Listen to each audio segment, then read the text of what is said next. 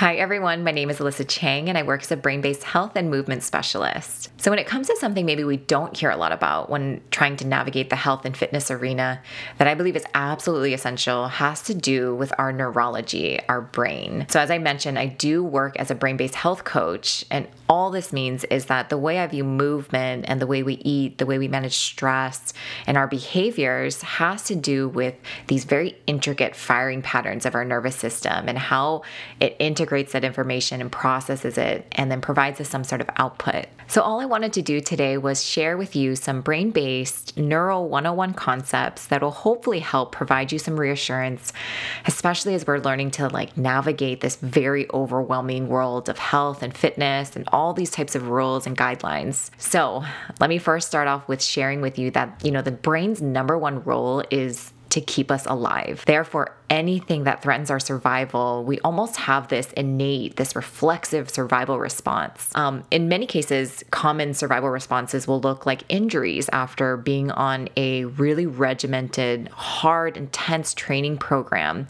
that maybe our body isn't really ready for yet, or maybe when our recovery program isn't in place and the workout is just too stressful. So, while exercise is a beautiful modality to help improve health, in many cases we forget that it's also a stressor. So when we have a foundation that's not secure, that's not really grounded, we may incur injury. And the injury is again that survival response that will force us to rest, will force us to take time off and recover. Another really common survival response that I see is, you know, experiencing extreme fatigue after, you know, being on a diet for too long. This is again your brain's way of, of conserving energy, of keeping you put and making you feel so tired from walking up a flight of stairs because you are not meeting your energy expenditure needs and you're maybe under eating. And so all it wants to do is make you super tired. So you just nap all day. So, you know, if we take the example of meal plans that maybe focus on calorie restriction or cut out entire food groups like carbohydrates, you know, at some point we're like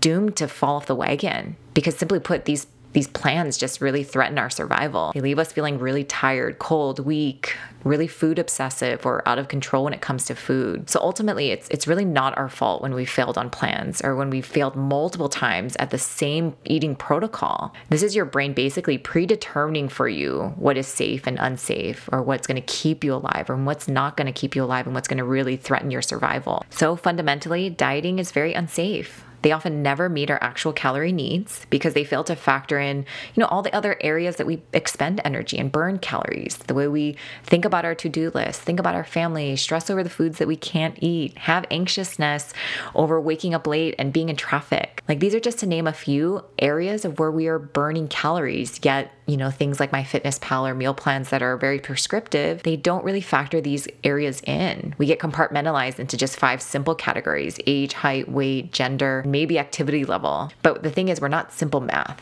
right? We are amazing, complex, beautiful human beings, all based in neurology and in the way that our brain perceives and receives that information. So there's no way that any meal plan handed to us can actually determine our needs better than the feelings that we experience, the feelings that you have after you eat um, a meal plan and are still left hungry, right?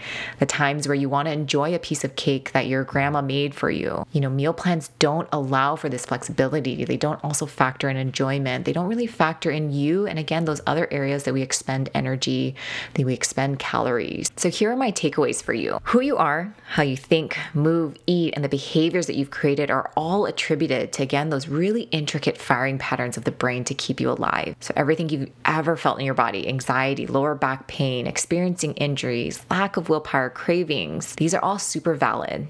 And they're also very common responses when your brain is feeling unsafe, when you're risking your survival, and maybe the environment around you is pretty threatening. So your brain and body are always on your team. They're always working for you and with you. So I know and I can empathize with the frustration when your progress is, you know, delayed. It's not looking like the way that, you know, you were promised. So just remind yourself that in these instances, you may be in an environment that is unsafe. It may be hardwired in you that your brain is basically telling you that I don't want to do this meal plan because it's going to make me go into starvation mode. I often use the phrase same team in the work that I do with my clients because it helps bring them out of the self blame, the confusion, and into alignment with science. The fact that your body and your brain are working together, they're working for you, they're working with you. So, just a reminder that if you're struggling on your health journey, I would encourage you to ask yourself these two very simple questions What is she trying to tell me? And secondly, why may she feel unsafe? I hope that was helpful for you in maybe removing some of that blame, quieting some of that internal chatter, or just providing you with a different perspective if you're frustrated or struggling on your health journey, that it's not your fault and that we are inherently programmed to survive, that our nervous system is always trying to keep us alive by working with us and for us. Thank you guys so much for tuning in.